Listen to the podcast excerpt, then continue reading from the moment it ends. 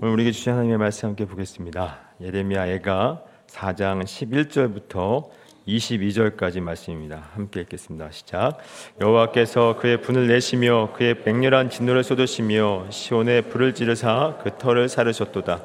대적과 원수가 예루살렘 성문으로 들어갈 줄은 세상의 모든 왕들과 전하 모든 백성이 믿지 못하였었도다. 그의 선지자들의 죄들과 제사장들의 죄악들 때문이니 그들의 성읍 안에서 의인들의 피를 흘렸도다. 그들이 거리 거리에서 맹인같이 방황하며 그들의 옷들이 피에 더러워졌으므로 아무도 만질 수 없도다. 사람들이 그들에게 외쳐 이르기를 저리 가라 부정하다 저리 가라 저리 가라 만지지 말라 하였으며 그들이 도망하여 방황할 때에 이방인들이 말하기를 그들이 다시는 여기서 살지 못하리라 하였도다. 여호와께서 노하여 그들을 흩으시고 다시는 돌보지 아니하시리니 그들이 제사장들을 높이지 아니하였으며 장로들을 대접하지 아니하였음이로다. 우리가 헛되이 도움을 바람으로 우리의 눈이 상하며 우리를 구원하지 못할 나라를 바라보고 바라보았도다. 그들이 우리의 걸음을 엿보니 우리가 거리마다 다 다닐 수 없으며 우리의 끝이 가깝고 우리의 날들이 다하였으며 우리의 종말이 이르렀도다. 우리를 뒤쫓는 자들이 하늘의 독수리들보다 빠르며 산 꼭대기까지도 뒤쫓으며 광야에서도 우리를 잡으려고 매복하였도다. 우리의 콧김 곧 여호와께서 기름 부으신 자가 그들의 함정에 빠졌으며 우리가 그를 가리키며 전해 이르기를 우리가 그의 그늘 아래에서 이방인들 중에 살겠다 하던 자로다.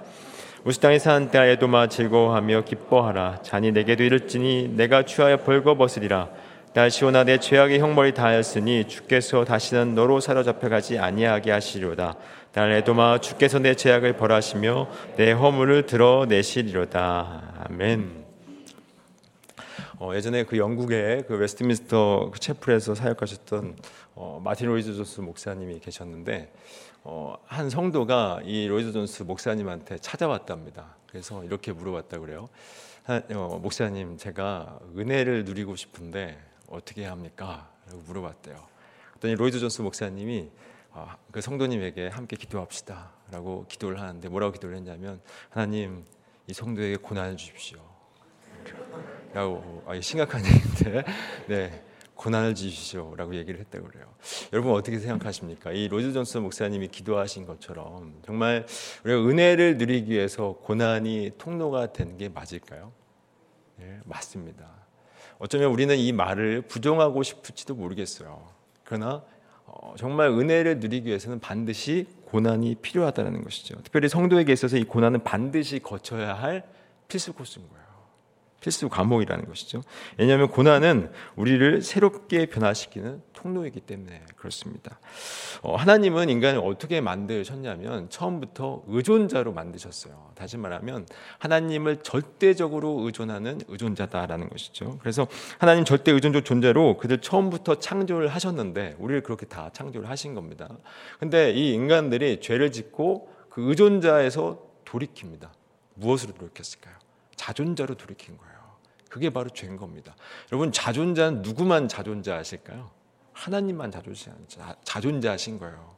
근데 하나님만 자존자이신데 인간이 스스로 자존자가 된다는 건 곧 내가 누가 된다고요? 하나님이 된다는 거예요. 그러니까 하나님의 자리를 자기가 앉는 겁니다. 자존자가 된다는 거. 그러면 그들의 결국은 어떻게 될 건가요? 영원한 사망인 겁니다. 이게 바로 선악과 사건을 이야기하고 있는 것이죠. 그런데 그 가운데 하나님이 일방적으로 한 무리를 선택하세요. 일방적으로. 근데 그 무리가 어떻게 뭐 잘해서 선택을 했을까요? 그렇지 않습니다. 사랑으로. 그냥 일방적으로 선택을 하신 거예요. 그래서 그들에게 이렇게 말씀하십니다. 너희는 내 백성이 되고 나는 너희들의 하나님이 될 거야. 라고 말씀을 하셨어요. 그런데 그렇게 하나님의 전적인 주권으로 그들을 백성 삼아 주셨는데 그들은 여전히 어떤 사람으로 살았을까요? 자존자로 살았습니다. 자존자로. 그러니까 자존자로 살아갔다는 건 나는 여전히 하나님이다. 라고 생각했던 거예요. 하나님의 백성을 선택을 하셨는데. 그래서 그들에게 어, 너희들은 하나님이 아니야. 너희들은 의존, 너희들은 자존자가 아니라 의존자란다. 라는 사실을 가리키기 위해서 그들에게 무엇을 주셨을까요? 율법을 주신 거예요. 율법을. 율법을 주셔서 그래 한번 지켜봐라 하고 주신 겁니다. 그래서 율법을 주시면서 뭐라고 말씀하셨죠? 이걸 지키면 복을 받고 지키지 않으면 저주를 받을 거야. 라고 얘기를 했어요. 그래서 그 말을 들었을 때 자존자였던 인간들은 그걸 지킬 수 있다고 생각했을까요? 못했을까요? 지킬 수 있다고 생각했습니다. 그래 난 지킬 수 있어. 그래 충분히 내가 지켜서 복을 받을 거야. 충분히 지켜서 그 저주를 피할 거야. 라고 생각을 했습니다. 근데 그들의 말대로 됐을까요? 안 됐습니다. 어, 율법을 주신 이후부터 어, 그들이 멸망할 때까지, 멸망해서 돌아올 때까지, 예수님이 오시기 때까지, 아니 지금까지도 율법을 단 한순간도 지킬 수 없는 것이 바로 인간인 거예요. 결코 지킬 수 없는 겁니다. 그래서 지킬 수 없기 때문에 어떻게 됐을까요? 지킬 수 없으면 아까 뭘 받는다고 했죠? 저주를 받는다고 했어요. 그 결과가 지금 예레미야 애가에서 나타나고 있는 거예요. 그러니까 율법을 주셨고 못 지키면 저주다. 지키면 복이고 못 지키면 저주인데 그들이 못 지켰습니다. 그래서 그들은 저주를 받는 거예요. 그래서 그 결과가 사실은 이 에레미야 애가가 구약 전체의 결론입니다. 저주를 받는 이 심판이. 그래서 결론이라고 얘기를 할 수가 있는데, 근데 우리가 기억해야 될 게 있습니다. 뭐냐면, 하나님께서 율법을 주셨어요. 주셨는데, 그들이 율법을 지켜, 율법을 주시고, 그들이 율법을 지켰기 때문에 그들이 하나님의 백성이 된 겁니까? 이 순서가 중요합니다. 율법을 주셨기 때문에 그들이 하나님의 백성이 된 걸까요? 그렇지 않습니다. 율법을 주시기 이전에, 아까 제가 말씀드린 것처럼, 하나님이 일방적으로 그들을 선택하셨어요. 율법을 주시기 전에 그러니까 하나님이 일방적으로 선택하셔서 이미 그들은 선택을 받아 하나님의 백성이 된 겁니다. 그렇다면 율법을 지키지 않았다고 해서 하나님의 백성이 취소가 될까 안 될까? 안 됩니다. 율법을 지키지 않았다고 해서 하나님의 백성이 취소되는 게 아니에요. 왜냐하면 율법 주기 이전에 나는 너희는 내 백성이 되고 나는 너희들이 하나님이 될 거다 이미 선포하셨어요. 그 다음에 율법을 주신 거예요. 그렇다면 율법을 주셔서 지키면 복이고 지키지 않으면 저주라고 하는 이 말씀은 이게 무슨 의미일까요? 완전히 멸망시키려는 목적이었을까요? 아닙니다. 멸망을 도구 삼아 그들이 너희들은 아까 율법 주시는 의도가 뭐였죠? 너희들은 누가 아니다? 자존자가 아니다. 너희들은 의존자야라고 하는 것을 가르쳐 주시기 위해서 그런 심판이 있는 거예요. 지금 남유다가 멸망을 받고 있지만 이 멸망 자체가 목적이 아닌 겁니다. 멸망을 통해서 너희들은 누구다? 의존자야라는 걸 가리키고 있는 거예요. 그래서 그걸 가르쳐 주시려고 이런 멸망의 심판이 있는 겁니다. 다시 말하면 그들이 힘삼고 있는 모든 것들을 계속해서 잘라내고 있는 거예요. 누구만 의지하라고요? 하나님만 의지하라고. 왜냐하면 하나님만 의지할 때 참된 안식과 평안이 있기 때문에 그렇습니다. 우리의 생각은 하나님 없이 이 세상의 것들을 채웠을 때 참된 안식이 있을 거라고 생각을 하시죠? 근데 그게 아니라는 거예요. 정말 하나님만 의지할 때 참된 안식이 있는 겁니다. 그래서 그거를 가르쳐 주려고 하나님만 의지하게 하시려고 우리가 의지하고 있는 모든 것들을 계속해서 잘라내시는 거예요. 심판이 있는 겁니다. 그것이 이 땅에서 심판으로 또 징계로 또 아픔으로 고난으로 다가오는 거예요. 물론 견디기 힘들죠. 어렵죠. 그러나 하나님은 그렇게 해서 내 자녀를 의존자로 만들어 가시는 겁니다. 너는 자존자가 아니야. 의존자로 만들어 가신다라는 것이죠. 그래서 성도는 성도는 아까 처음에 말씀드린 것처럼 당연히 이 고난의 코스를 통과해야 돼요. 저와 여러분 성도가 정말 맞다면 이 고난의 코스를 당연히 통과해야 되는 것입니다. 필수 코스인 거예요. 그래서 이 필수 코스를 지금 남유다가 치르고 있는 것입니다. 그러면 이 남유다가 어떻게 이 하나님께서 이 남유다를 고난을 통해서 어떻게 그들이 의지하고 있던 것들을 잘라내고 계신지 오늘 말씀을 통해서 함께 살펴보도록 하겠습니다. 오늘 본문 말씀 11절과 12절 말씀입니다. 시작. 여호와께서 그의 분을 내시며 그의 맹렬한 진도를 쏟으시며 시온의 불을 지르사 그 털을 사르셨도다. 대적과 원수가 예루살렘 성문으로 들어갈 줄은 세상의 모든 왕들과 천하 모든 백성이 믿지 못하였었도다. 이 말씀 12절에 보니까 예루살렘 성문으로 들어갈 줄은 세상의 모든 왕들과 천하 모든 백성이 믿, 지 못하셨다 이렇게 말씀하고 있어요. 그러니까 이게 무슨 말이냐면 예루살렘이 침공당할 것이라는 것은 도저히 아무도 예상을 못했던 거예요. 아무도. 근데 지금 예상을 못했는데 대적과 원수조차도 믿지 못한다. 그러니까 놀라 놀랐다라고 얘기를 표현을 하고 있는 겁니다. 그리고 이제 11절에 보니까 여호와께서 그의 분을 내시며 그의 맹렬한 진도를 쏟으셨대요. 맹렬한 진도를. 그러니까 맹렬한 진도를 쏘셨다는 것은 완전히 스스로 제기할 수 없을 정도로 완전 짓밟고 계신 거예요. 완전히 누르고 계신 겁니다. 그러니까 완전히 벼랑 끝으로 밀고 계신 거예요. 계속해서 밀고 계신 겁니다. 말씀해 보니까 또 시온에 불을 지르사 그 털을 사르셨답니다. 시온에 뭐가 있었냐면 하나님의 성전이 있었어요. 그러니까 하나님의 성전에 불이 난 거예요. 왜 하나님의 성전에 불을 하나님께서 지펴 불을 내리셨을까요? 어, 이 성전은 그 유대인들에게 있어서 신앙의 근본이었습니다. 그래서 그 성전을 분지른다는 것은 그들의 신앙을 전부 다 지금 부정하고 있는 거예요. 너희들이 지금 잘못됐다 라고 이야기를 하고 있는 겁니다. 근데 왜 부정시켰을까요? 어, 하나님께서 그 유대인들에게 성막을 주셨죠. 그 광야 광야 시대 때 성막을 주셨고 이제 솔로몬 시대 때 성전을 주셨어요. 근데 성전을 주시고 성막을 주신 이유가 뭐냐면 하나님이 그들과 함께 하심을 증거하기 위해서. 그러니까 성전과 성막은 하나님의 임재의 장소였습니다. 그러니까 하나님이 함께 하시는 것이 성막과 성전이었어요. 근데 이스라엘 백성들, 남유다 백성들은 하나님과 함께 하심이 관심이 없었어요. 뭐에 관심이 있었냐면 그리고 무엇을 의지했냐면 그 성전 안에서 자기들이 행했던 종교 행위를 더 의지했던 거예요. 그러니까 열심히 나는 종교 행위를 하고 있기 때문에 나는 괜찮아. 하고 안심하고 있었던 겁니다. 다시 말하면 그들은 하나님을 의지한 것이 아니라 자신들의 종교 행위를 의지하고 있었던 거예요. 그래서 종교 행위의 온상이었던 그 성전을 하나님께 불태워 버리신 거예요. 너희들의 신앙은 잘못됐다라고 이야기했다라는 것이죠. 그럼 여기서 우리 잠깐 생각해 볼 게 있습니다. 그럼 우리는 어떨까요? 정말 우리가 어, 하나님을 전심으로 의지하고 있을까요? 정말 아니면 열심히 신앙생활 하고 있는 내 행위를 의지하고 있냐라는 겁니다. 어쩌면 우리는 모태 신앙이기 때문에 또 어쩌면 우리가 10년, 20년, 또 30년, 40년 신앙생활을 했기 때문에 어떤 신앙의 경력들, 또 내가 한 그 신앙의 행위들을 의지하고 있는지 모르겠어요. 또 그것 때문에 안심하고 있는지도 모르겠습니다. 그리고 우리는 대부분 또 좋은 교회를 찾으러 다닙니다. 그죠? 좋은 교회를 찾아 다니고 또 좋은 목회자로부터 설교를 듣기를 원해요. 근데 좋은 교회를 다닌다고 우리가 안심하게 됩니까? 그렇지 않습니다. 좋은 교회를 다닌다고 또 좋은 목회자를 통해서 말씀을 듣는다고 그 목회자를 의지한다고 해서 우리가 안심할 게 아니에요. 우리는 누구를 의지해야 된다고요? 하나님을 의지해야 되는 것입니다. 근데 우리는 우리의 신앙의 행위들 우리가 열심히 지금 신앙 이 자리에 나온다고 해서 이것이 우리를 지켜주는 게 아닙니다. 우리를 지켜주실 분은 하나님이신 거예요. 그래서 하나님은 하나님을 의지하도록 만들어 가시는 거예요. 만약에 여러분들이 목회자를 의지한다거나 교회를 의지한다거나 어떤 여러분들의 신앙의 행위를 의지하고 있다면 그걸 다 끊어내실 겁니다. 끊어내실 거예요. 누구를 의지하라고요? 하나님만 의지하도록 만들어 가시기 위해서 그걸 끊어내신다라는 것이죠. 오늘 13절과 16절 또 함께 보도록 하겠습니다. 시작. 그의 선지자들의 죄들과 제사장들의 제약들 때문이니 그들이 성읍 안에서 의인들의 피를 흘렸도다. 그들이 거리거리에서 맹인같이 방황하며 그들의 옷들이 피에 더러졌으므로 아무도 만질 수 없도다. 사람들이 그들에게 외쳐 이르기를 저리 가라 부정하다. 저리 가라 저리 가라 만지지 말라 하였으며 그들이 도망하여 방황할 때 이방인들이 말하기를 그들이 다시는 여기서 살지 못하리라 하였도다.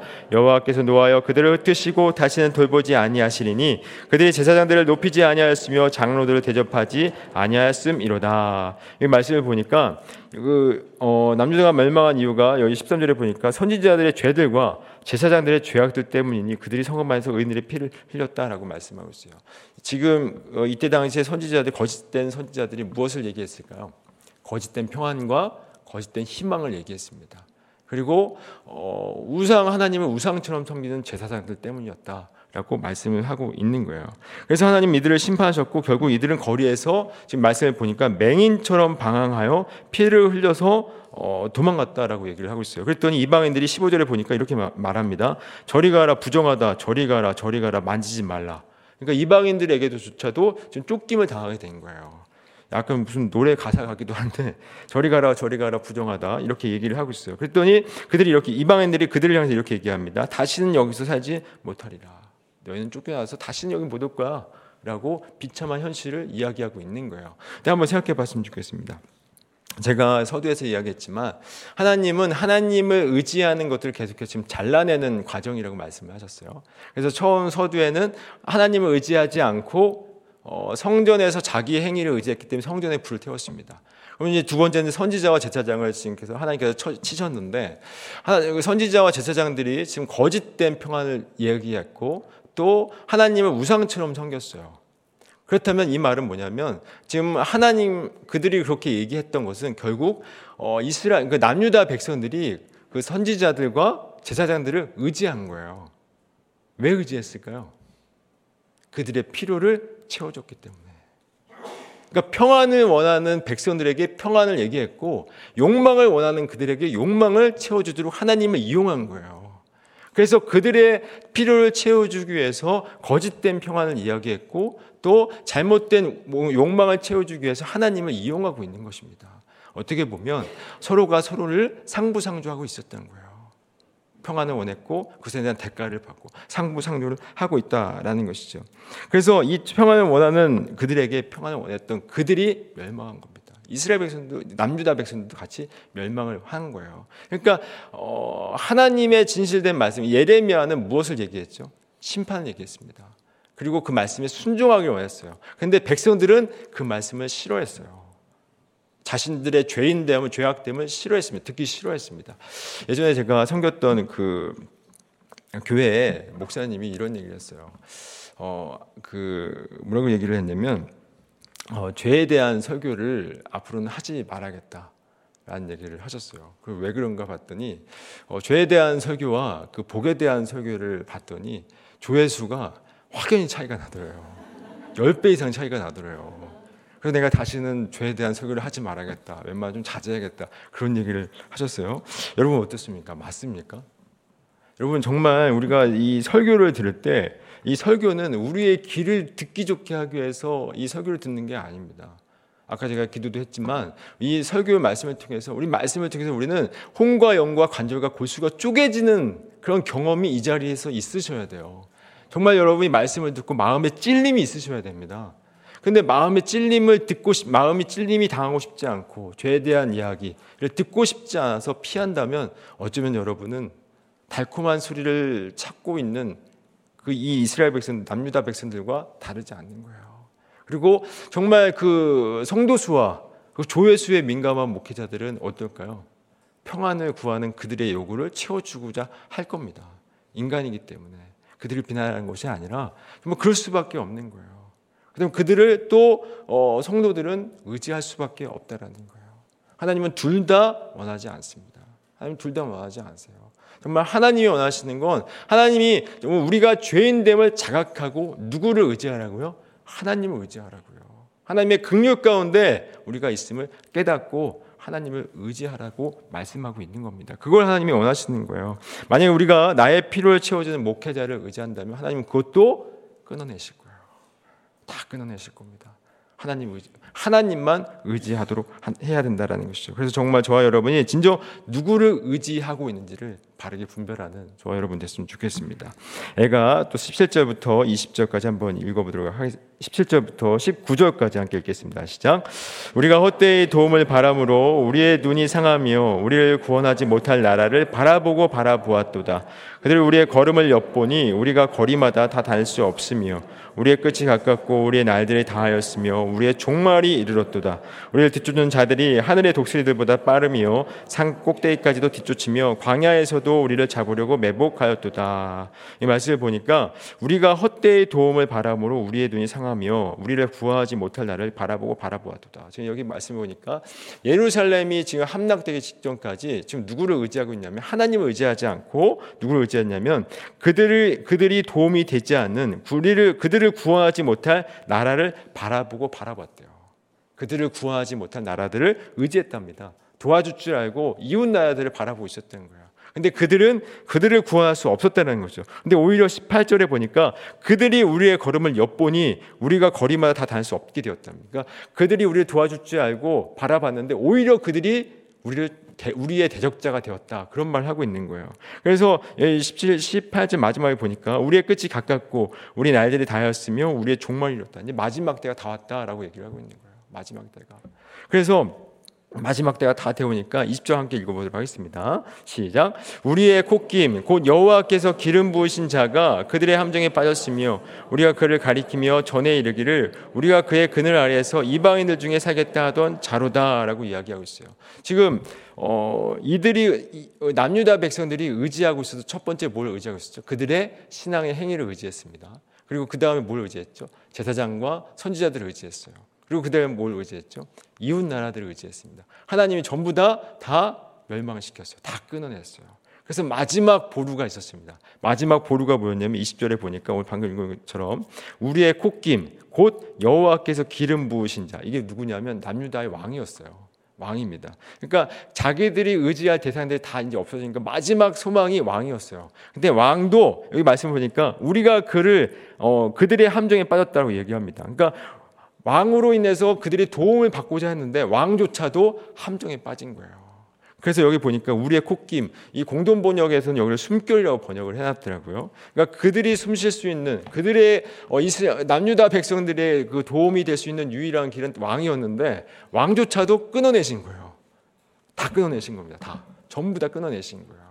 그래서 그들이 힘을 삼고 있는 그 모든 것들을 다 끊어내신 겁니다. 그래서 우리 11절에 말씀하신 것처럼 하나님께 말씀하신 것처럼 여호와께서 그의 분을 내시며 그의 맹렬한 진노를 쏟으시고 시온의 불을 그 터를 사라졌다고 말씀하고 있는데 완전히 다 짓밟으셔 가지고 정말 그 하늘이 무너지면 솟아날 구멍이 있다고 하는데 솟아날 구멍조차도 보이지 않도록 하신 거예요. 완전히 재기할 수 없도록 완전히 멸망시킨 거예요. 누구만 바라보게 하시려고요? 하나님만 바라보시게 하시려고. 제가 서두에 말씀을 드렸지만 어, 성도는 고난이 필수 코스라고 했어요. 당연히 지나가야 되고 어떤 목사님이 그러더라고요. 고난 총량의 법칙이 있답니다. 그래서 고난을 피하면 반드시 또 고난을 치운다고 하는데 맞는 것 같아요. 고난 총량의 법칙이 있는 것 같아요. 반드시 고난은 치러야 됩니다. 왜요? 고난을 통해서야만 통해서 우리는 누구를 의지할 수 있다고요? 하나님을 의지할 수 있기 때문에. 우리는 잊지 마십시오. 죄로 말미암아 타락한 존재입니다. 죄로 말미암아 타락한 존재고 여전히 그 본성이 우리 안에 있어요. 그러면 그 본성이 있다라는 건 우리는 여전히 하나님처럼 살고 싶어 하는 게 우리 본성이에요. 그래서 사도 바울이 날마다 죽노라고 말씀한 겁니다. 오늘 이 자리에 나왔다고 다 된 게 아니에요. 우리 내일 또 살아납니다. 아니 저 문을 나가는 즉시 또 살아납니다. 어떻게 그렇게 사는지 모르겠어요. 주차장부터 그렇게 살아나는 것 같은데 하여튼 그렇게 살아나는 거예요. 그러니까 우리는 자존자로 살고 싶은 게 본성이에요. 그 광극성이라고 하죠. 그 나방이 그 빛을 향해서 다 달려가는 것처럼 우리는 스스로 주인 되고 싶어 살아가는 것이 우리의 본성입니다. 그래서 하나님은 일평생 우리에게 고난을 주시는 거예요. 왜냐하면 고난을 통해서 너는 자존자가 아니라는 것을 계속 가르치고 있는 겁니다. 여러분 한번 생각해 보십시오. 그 고난이 아니면 정말 하나님을 의지합니까? 할 수 있을까요? 못합니다. 우리 가장 꼭대기에 있을 때 하나님을 의지할 수 있을까? 물론 하나님을 찬양합니다. 라고 얘기하고 있지만 바닥에 있을 때 그 하나님을 의지하는 것과는 비교도 할 수 없어요. 고난은 정말 하나님을 의지하는 은혜의 통로입니다. 정말 우리가 하나 고난이 없다면 하나님의 은혜와 긍휼과 사랑을 전혀 알 수가 없어요. 그리고 고난이 아니면 하나님을 의지할 수도 없는 겁니다. 그래서 하나님은 남유다 백성들에게 고난이라는 이것을 통해서 정말 하나님을 의지한 자로 만들어 가시는 거예요. 그들이 하나님의 백성이기 때문에 하나님의 백성이 취소되기 위해서 그들을 고난 주신 게 아니에요. 완전히 멸망시키기 위해서 그들을 고난 주신 게 아니에요. 여러분들을 괴롭게 하게 하시기 위해서 여러분들을 완전히 무너뜨리게 하기 위해서 고난을 주신 것이 아니라는 겁니다. 뭘 왜 주셨다고요? 여러분들은 하나님을 의지해야 하는 의존자라는 사실을 가르치기 위해서. 그래서 힘든 겁니다. 제가 어저께 그 이제 작년에 그 세 가족 반을 했던 우리 이제 형제 자매님들을 잠깐 만났어요. 만나서 이제 근황 토크를 들었습니다. 그리고 이제 기도 제목도 함께 나누고 이제 함께 기도도 하고 찬양도 했는데 그분들의 이야기를 이제 들었는데 너무나도 힘겹게 사실 분들이 많이 있었어요. 그들의 삶의 자리에서 너무나도 힘겹게 살고 있더라고요. 여러분들도 많이 힘겹게 살고 계실 텐데 근데 힘겹게 살고 있지만 그들이 공통점이 있었습니다. 모두 다 하나님을 의지하고 있었어요. 하나님을 의지하고 있었다는 겁니다. 정말 저 하나님께서는 하나님을 의지하는 그 자리로 여러분들을 몰고 가세요. 그것이 벼랑 끝입니다. 벼랑 끝. 벼랑 끝으로 여러분을 몰고 가세요. 바닥 끝까지 내려가게 하시는 거예요. 완전한 멸망의 바닥까지 내려가게 하세요. 그래서 그 자리에서 누구 보게 하시려고요? 주를 보게 하시려고. 하나님 보게 하시려고 멸망 멸망의 바닥까지 벼랑 끝까지 몰고 가시는 거예요.